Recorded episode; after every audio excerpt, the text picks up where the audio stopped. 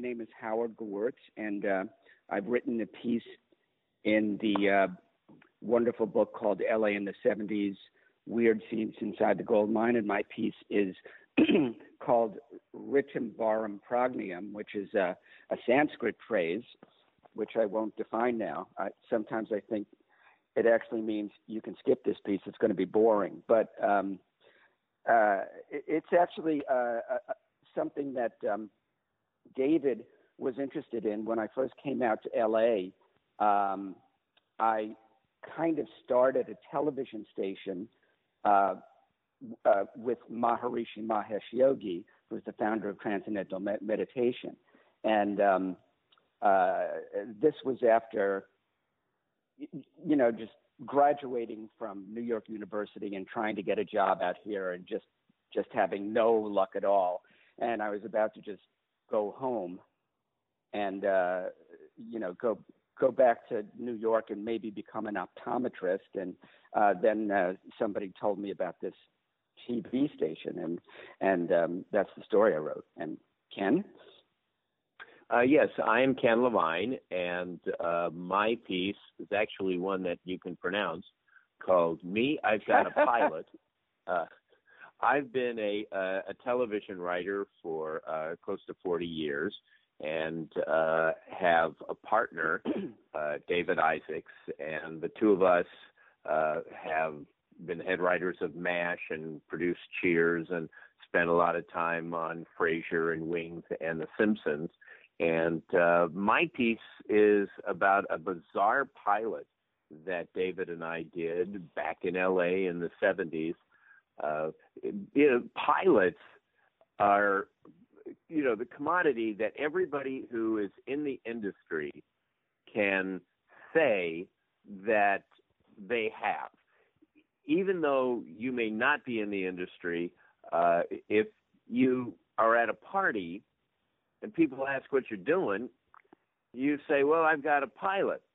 And the beauty of that is unless a pilot is greenlit no one really knows if it's true so uh, anyone can say, "Oh yeah, I got a, a pilot. I'm waiting for uh, Meryl Streep to uh, see whether she wants to do my talking cat pilot." Uh, no one, you know, can check it out. It's not like they can go to IMDb. Uh, so everybody in LA has pilots, uh, but we were lucky enough to actually have pilots and even get a few pilots on the air.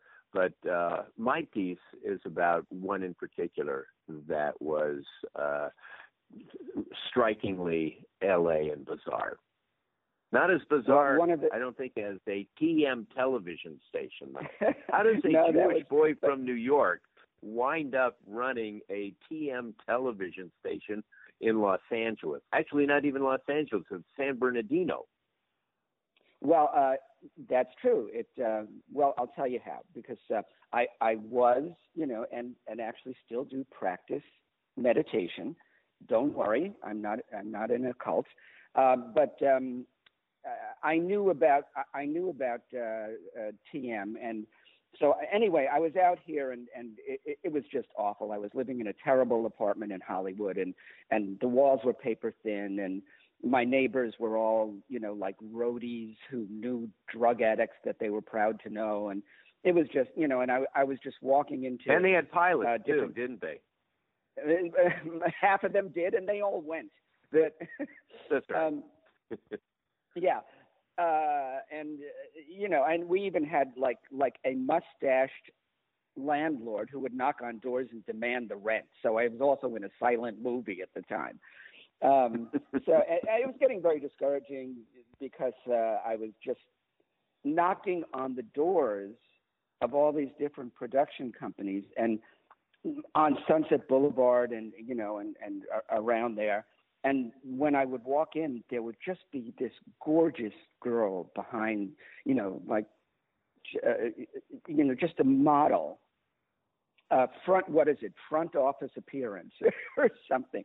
And i'd be really mm-hmm. intimidated and uh uh you know say uh something like uh, well you know i'm i'm looking for work and uh and naturally they were very impressed. So um i gave them my resume and after like uh, t- uh, two weeks of this, I just sort of opened the door and would throw my resume in at them, you know, like an airplane, and say, I, "I know you don't want me, and I, and I, and by the way, I resent you even being there. So screw you." And um, uh, but anyway, so this was getting discouraging. This was after a few months, and um, my friend, who I call Barry in the piece, uh, said, "Well, you know, Maharishi is trying to start a TV station in Los Angeles." Um, you know, uh, and I said, "A transcendental meditation TV station? How does that work?" Um, and he had no idea, but he gave me the name of. He gave me a number to call. So now I had just graduated from New York University in film and TV. So this was what 1974. And so I, I was told to come to this meeting uh, of the uh, uh, of the people who were going to uh, staff this TV station. And I asked what the meeting was about, and, and basically the meeting was about me, because as a recent graduate of New York University, film and TV, I had way more experience and knowledge than anybody else in the room. So I, it was like everything I said was was were words of wisdom. Um, and as in it, the land of the blind, the one-eyed man is king. that is that's perfect. I wish I had known that when I wrote the piece because that is absolutely the truth. So, um, a- as a one-eyed man, uh, I, I, you know, I, I, I was hired at the kingly sum of five hundred dollars a month, which um, even back in 1974 wasn't quite enough to live, so my father was still sending me checks. Uh, so I was the only TV executive in town who still, you know, was on an allowance. Um, but anyway, so uh, that that's how I came to uh, to be the supervising producer of KSCI.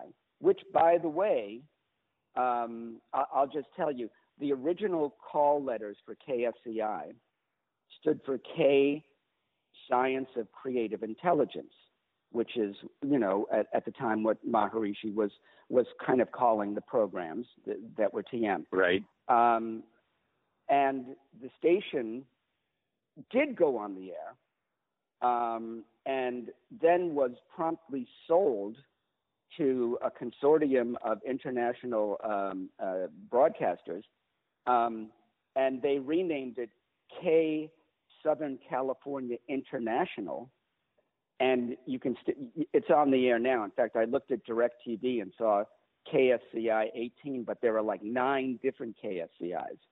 So it actually turned into a, a business.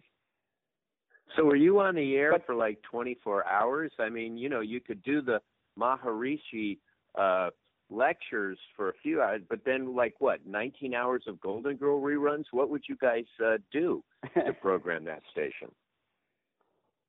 Well, that was the big question, wasn't it, Ken?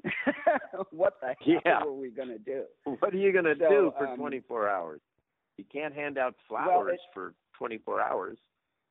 Well, it, it, it it was never going to be 24 hours, and and we were just trying to you know basically get to the first hour. Like you know after the first hour, you know, everything will take care of itself. So we we didn't actually hire, but a number of people, you know, some of whom were hired at a at a small sum, and um, and we started to develop transcendental based transcendental meditation based programming, um, which which sounds bizarre, and in fact, it was bizarre. Um, we had good news. Uh, we had uh, a children's program called CC the Clown, CC standing for um, cosmic consciousness. That's the phrase. Um, did and, you ever uh, get to so go on the that, air yourself? I left. Did you? Did you? Before, I left before the station actually went on the air. But um, oh. I, I was still because I could see I you as as as yeah. cosmic clown. I could see you definitely doing that, guy. well, the the whole purpose of that program was, you know, basically to indoctrinate little children into transcendental meditation. So, um. So that we had a we had a you know a clown, which by the way has now become the terror symbol that we always knew it was. you know, I mean, the, the, we we've been frightened and terrified of clowns, but now it's a thing. Now it's a genuine thing in the world. You know, if you see a clown run. So I just picture um, this but- show, yeah. this kids show with this, you know, TM clown, and then they cut away to show cartoons, and it's like Tom and Jerry, where they're killing each other.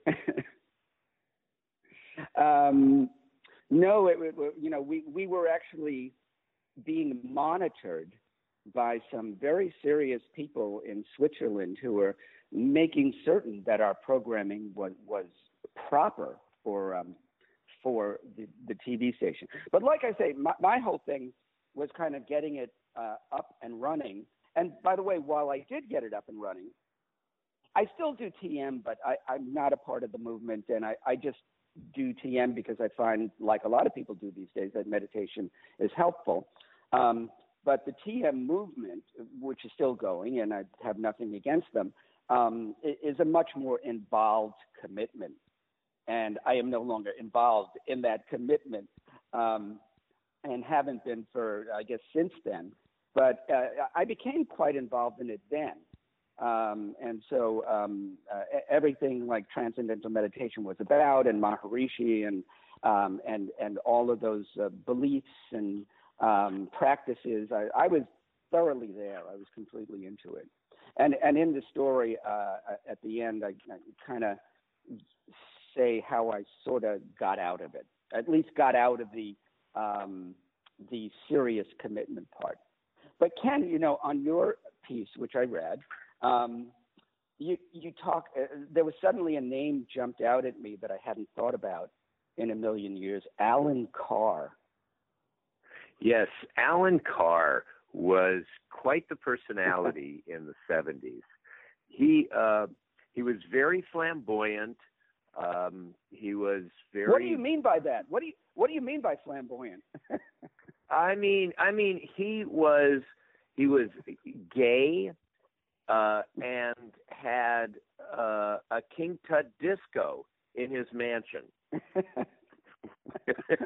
uh, he he was a he was originally a a manager who wound up getting into producing films, and he made a lot of money on a like cannibal exploitation film called Survive, and parlayed that into producing the movie version of Grease, which of course was a huge hit.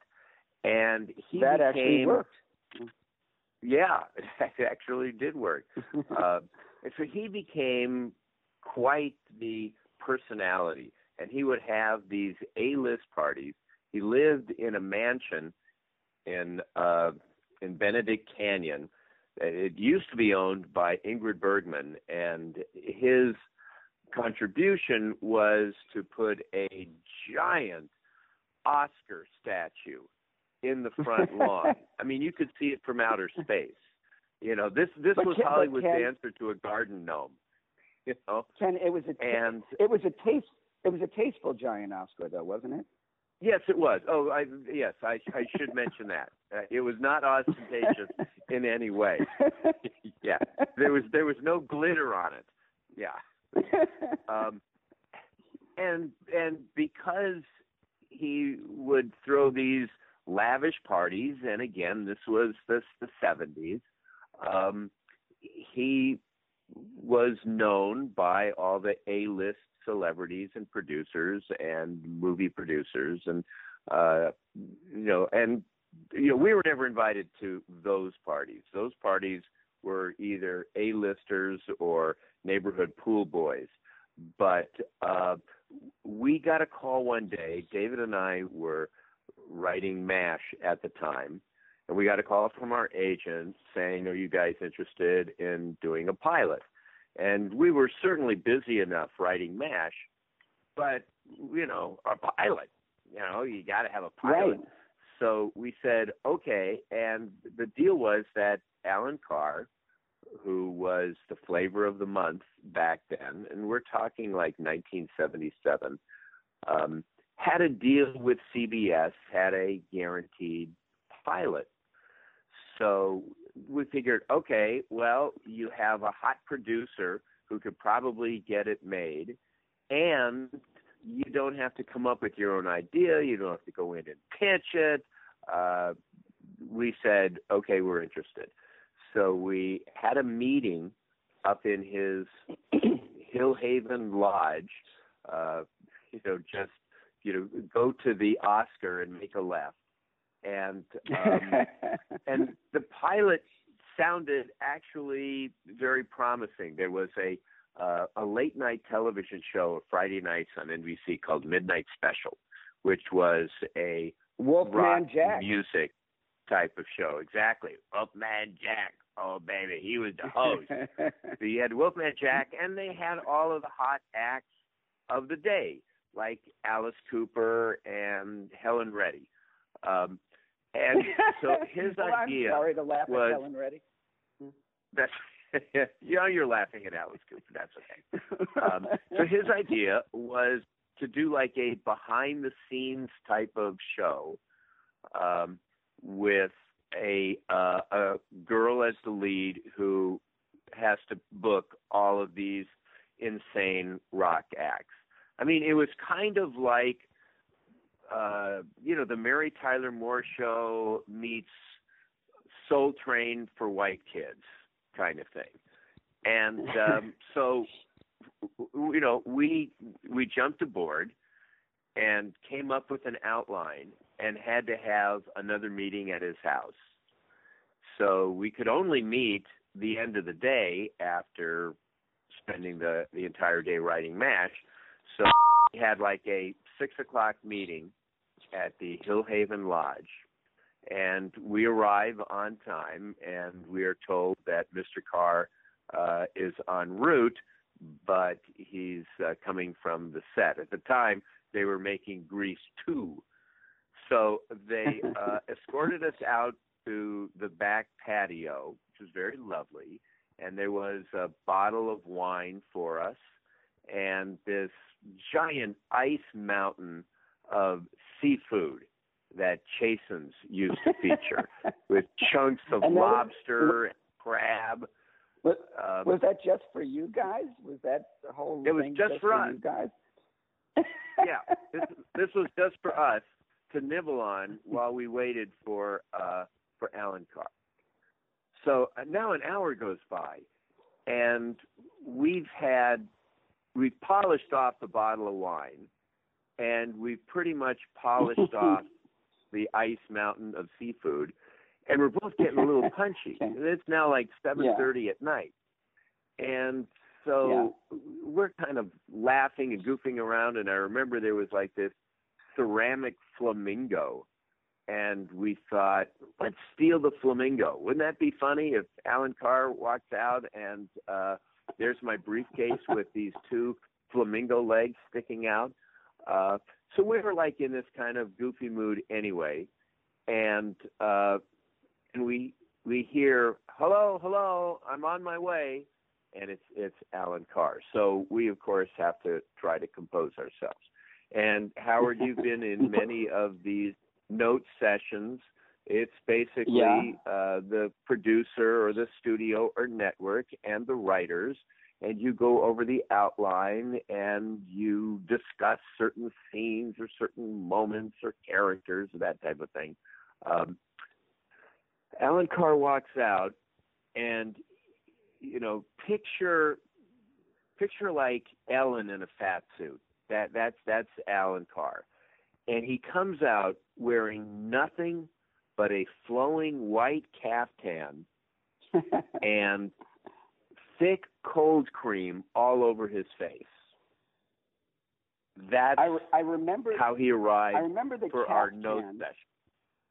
Session. I remember the caftan because I I remember that we have a little bit of a lag thing, but I I remember the the caftan because uh he would often show up in pictures in like the Hollywood Reporter or or Right. one uh, you know and and he would be wearing this flowing caftan so he was he, uh, he was memorable in in that way you know um Right, and it's I- I such a good look. Very sure that.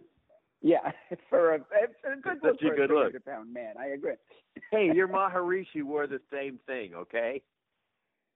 Um, Basically. yes, uh, it was.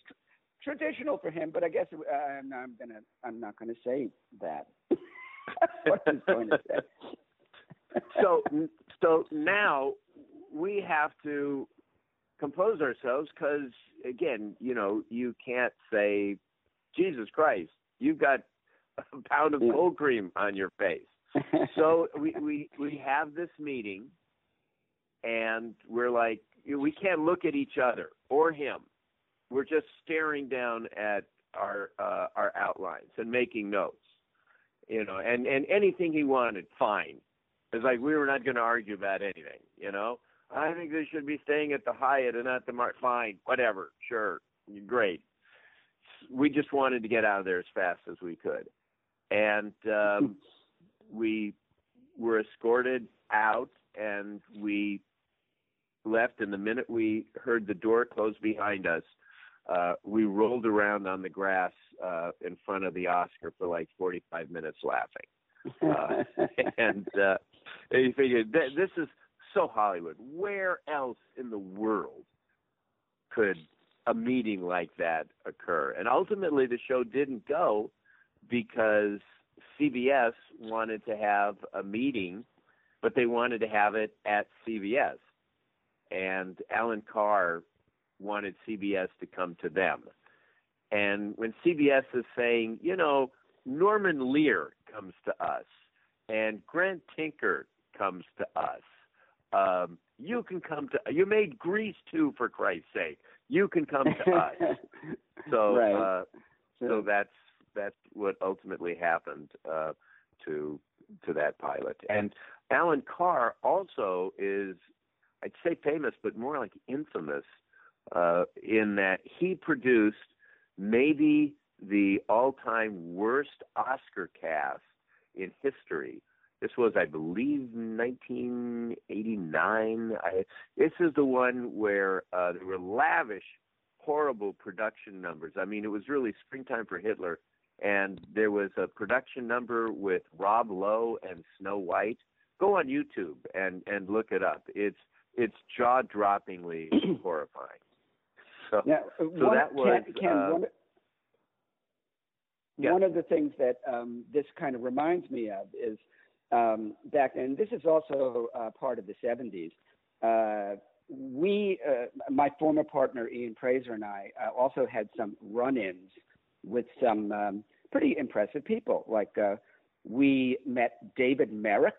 David Merrick, the producer of Hello Dolly on Broadway, mm-hmm. wanted us wanted us to do a pilot, and uh, the pilot was um, based on Semi Tough, the movie, and uh, and I think Ken, you know what kind of a sports fan I am.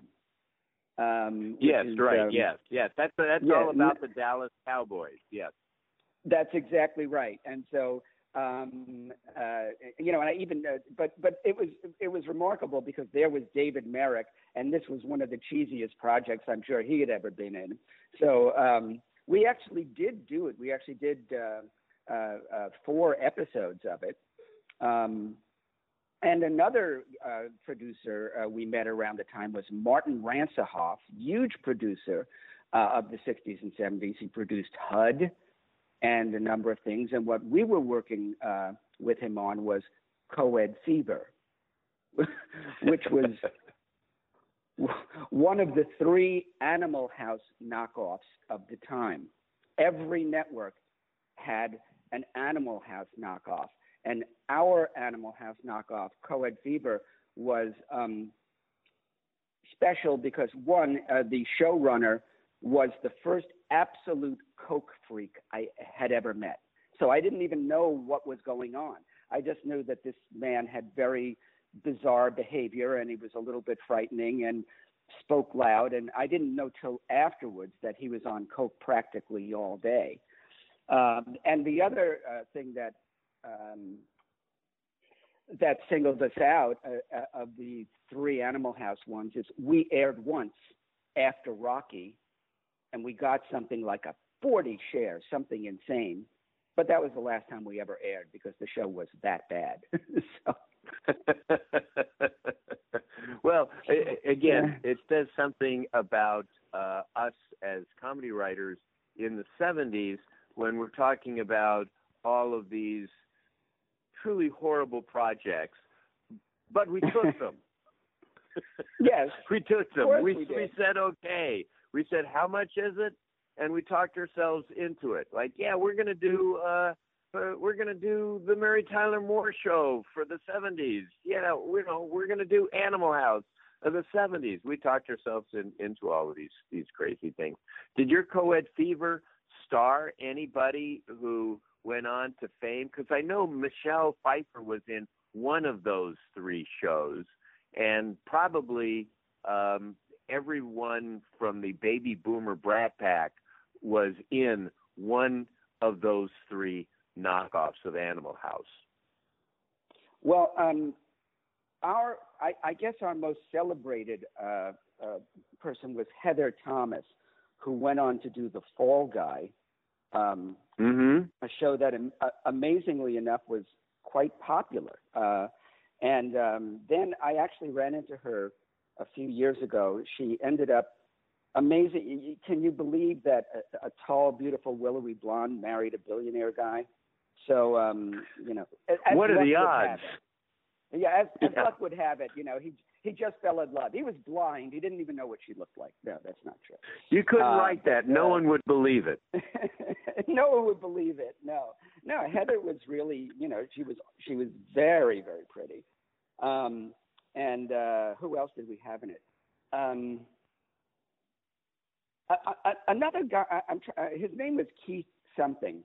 No, his name was David Keith. That's what it was. There were two guys. Oh, okay. Keith David, right? Keith David is this wonderful black actor who does, uh, who, who's got this resonant voice, who does a lot of Ken Burns narration. And our David Keith um, actually went on to do some other TV shows, and even uh, uh, he was even in some movies. Um, yeah, so, he had a career for a while. Other, yeah, he did. He did. Uh, the other actors um, didn't uh, really go anywhere, I'm afraid. So, uh, not that no, I'm not really afraid because they they didn't deserve to. But you know, it's sad. They're people. they just you know, it actors. was it was a fun time in a sense in television because there were only three networks, and if you got right. a show on the air, like you mentioned, uh, you, you get a 40 share and and networks back then you could get a 40 share and if the show was terrible they would still take it off the air as opposed to today where if you got a 40 share and it was a snuff film they'd do a series of it. Of course. Well now i mean things are so different now in terms of of ratings. Uh, there's there's a new show on with michelle dockery who played lady mary in downton abbey. And the mm-hmm. show premiered to a 0.3 rating. Now, that's when when we were doing uh, TV. Um, you know, uh, well, we did TV. Some of us are still doing TV in some way, but in in the 80s and 90s, you were in a little bit of trouble if your rating was only like a, an 11 or a 12. It's like, ooh, 13. That's kind of bad. We slipped from last week. Yeah. We're talking about a point, a point three, point three. That is such a small fraction of 13. So the first staff job that my partner and I ever had was on the Tony Randall show on uh, ABC, oh, a, and it was uh, an MTM show. show. which is the company. Thank you. That made uh, the Mary Tyler Moore show and the Bob Newhart show, and we were on ABC, and we were getting a 30 share consistently week after week. And uh, when it came time for renewal, we were on the bubble. ABC only wanted to give us 13. They didn't want to give us a full 22 for the next season because we were on the bubble with a 30 share. that's it I mean, that's you amazing. know, an episode of the Tony Randall show in 1977 had more viewers than the American Idol finale when American Idol was quite the you know the the zeitgeist show of the year. Yeah, and we were on the bubble. So it Well- was a very different time. Well, um, KSCI Channel 18. Getting back to that, um, uh, I think our viewership was probably uh, probably equivalent to what Michelle Dockery's show got. You know, which is um, pop, you know, a, a couple of hundred thousand viewers who are just they don't have anything else to do with their lives. You know, they're just Mhm. it's like they're flipping around a dial and they go, okay, the, I'll I'll try that. But getting it on the air was um, kind of an adventure because there, there was no money involved. Uh, it, it was you know it was a nonprofit organization, so we all had to do it for no money. As, making my five hundred dollars a week, literally, I was the highest paid person there. Um, and I, what you were saying before, Ken, is that um, the, we couldn't get a license out of Los Angeles because that would be too costly. So we got a license out of San Bernardino, and this was the an engineer figured out that he could put uh, a broadcast tower in San Bernardino, but beam it to LA. So we were cheating. We were this, you know, very moral TM organization who figured out how to how to bamboozle the FCC Mhm. into, into be, beaming a, a, a strong, strong signal to Los Angeles, and we didn't care. But who knew what San Bernardino was? But we did have to fly there, and and the, there is a, a a story which, and you know, it's a true story where um, we have to fly there. They don't want to spend, you know, it's also a kind of a short hop. So the engineer is also a pilot. Uh, so he says he's got his own plane. Great, you know. So we go up in this private plane, and we're flying up in the private plane, and then he goes, "How much do you think this plane cost?" I I don't know. I I didn't really want to think about it. Um, cost me three thousand bucks. Okay, so we're flying in a Oh, three thousand buck plane. He said, "Yeah," and and I it was a wreck. I mean, it was a wreck, and I banged it together myself. You know, I just got a manual. He's just telling us everything you don't want to hear, everything you don't want to hear. right, And right. and then and but you know i'm still I, i'm i'm naive i'm i still i i still believe in life you know at this so uh and you know and he was such a happy guy he was a really you know like fun character um so at one point he just says here's the stick and here's the yoke and keep your hands on the yoke and then he turns around and starts talking to the guys in, the rear two seats and I figured, okay, you know, this is probably all right. He's not gonna he's not gonna endanger his own life or mine. Uh, you know, I, I'm probably on autopilot. Uh, and then it sort of dawns on me that it certainly looks like we're flying into a mountain. But then I think, nah, couldn't be because you know it's got to be some kind of optical illusion. I'm I'm not an experienced flyer. You know, I bet that mountain is is uh, is, is a, you know is uh, far far away. So then he finishes telling his joke to the guys in the back, and then he turns around and he turns white and he yells, "Fuck!" and he grabs the yoke and he like like in some kind of movie pulls back on it as hard as he can. We clear the mountain by about thirty feet.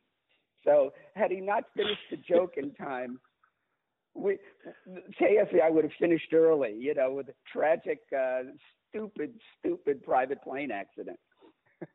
And and you're talking about a um, a distance of 30 miles from downtown Uh, Los Angeles to San Bernardino. It might even be 25. You know, So it's about a, you it's a don't 90 have to minute drive. fly normally. What? No, no, you you know, but it it was you know that was the adventure, you know.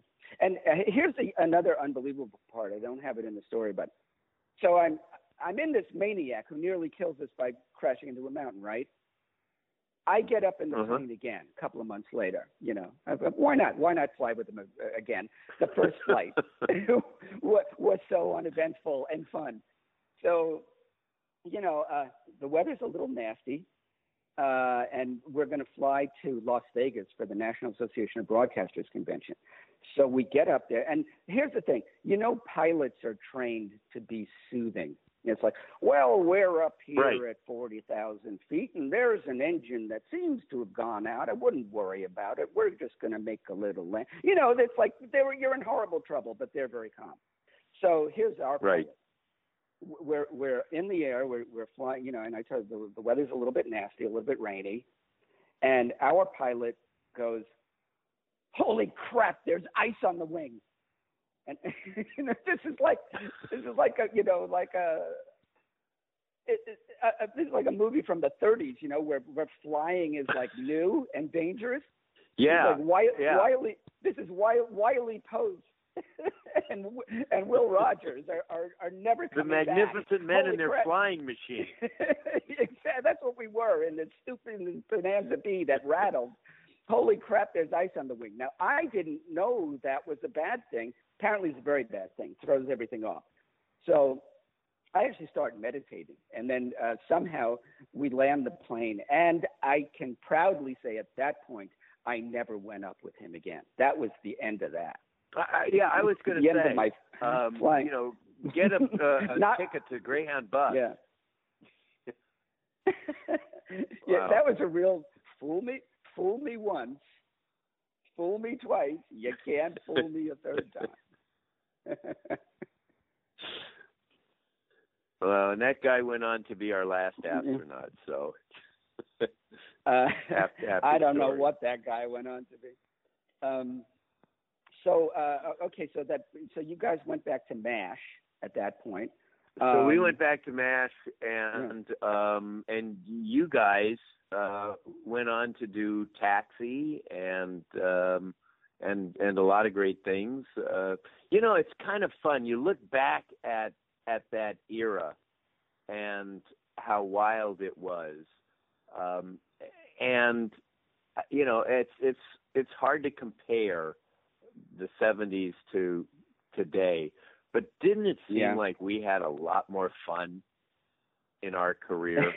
Wasn't it a lot more fun being a, a television writer uh, or a television station, you know, uh, production owner yeah, uh, than than it is today? It was a it was a Yeah, I glorious th- time. I, I think so. You, you know, um, there's a really good writer, two great writers, Lowell Ganz and Babaloo Mandel, and um, we actually uh, another partner and I we started on one of uh, Lowell Ganz's shows. But anyway, the reason I'm mentioning that is um, we remember we had been on Coed Fever, which which was taken off the air after one episode. So our careers were not flying. Um, Mm-hmm. and uh, then somebody uh, somehow, not our agents, by the way, but but through some machinations, our spec taxi script uh, got to um, uh, Dave Davis, and he really liked it, and um, we found ourselves. Uh, story, you know, uh, we were hired as story editors on Taxi, which at the time was the Emmy-winning comedy of that year. So uh, we're Mhm. in the commissary we're at the commissary at, at uh, Paramount, and we run into Babaloo. He goes, you know, how are you guys doing? And we, you know, almost sympathetically, like, gee, Coed Fever, that was tough. And um, we said, well, you know, we, we just got uh, staff jobs on Taxi. And he looks at us and he says, you guys went from Coed Fever to Taxi? You must have the bends. so which, and Babaloo was a he was a clever guy, and that's a good joke, you know. So, uh, but uh, so yeah. Um, well, anyway, you know, it was look, it was fun reminiscing, and um, you know, it's it's great being a, a part of this book. Um, Yeah, there's there's really lots and lots of really fun, interesting, different articles, um, and uh, it's a book I recommend, not just because I'm in it. uh, no, I feel the same way. I think I think David put together a great book, a lot of wonderful stories in there, uh, and it just really, really, uh, especially if you're younger, you know, and and you're fascinated by that time, but you don't really have a sense of it. Um, uh, this this book really gives you a, a, a sense of what it was like to be there at that time, and some of it, you know, some of it, not all of it is light and, and frothy. Some of it gets pretty dark. You know, Mhm. uh, hmm uh, but but that's really interesting too. So um, yeah, like you know, um, like Ken, I'm I'm very proud to be part of it, and I'm I'm really glad uh, David asked me, uh, you know, about. I hear you did this Maharishi station. What's that about? Um, so it was really a lot of fun to write that article, and, it was, and it was fun to read yours. So, so likewise, likewise. I mean, I've known you for all these years. I didn't know that Amazing. that side of you. I suspected no, people... TM, but I never, I never really actually knew. no, I, anyway, I, I mean, thanks for listening. Story. Yeah, well, thank you. It's fun talking to you. I'll see you Tuesday. Great. Thanks.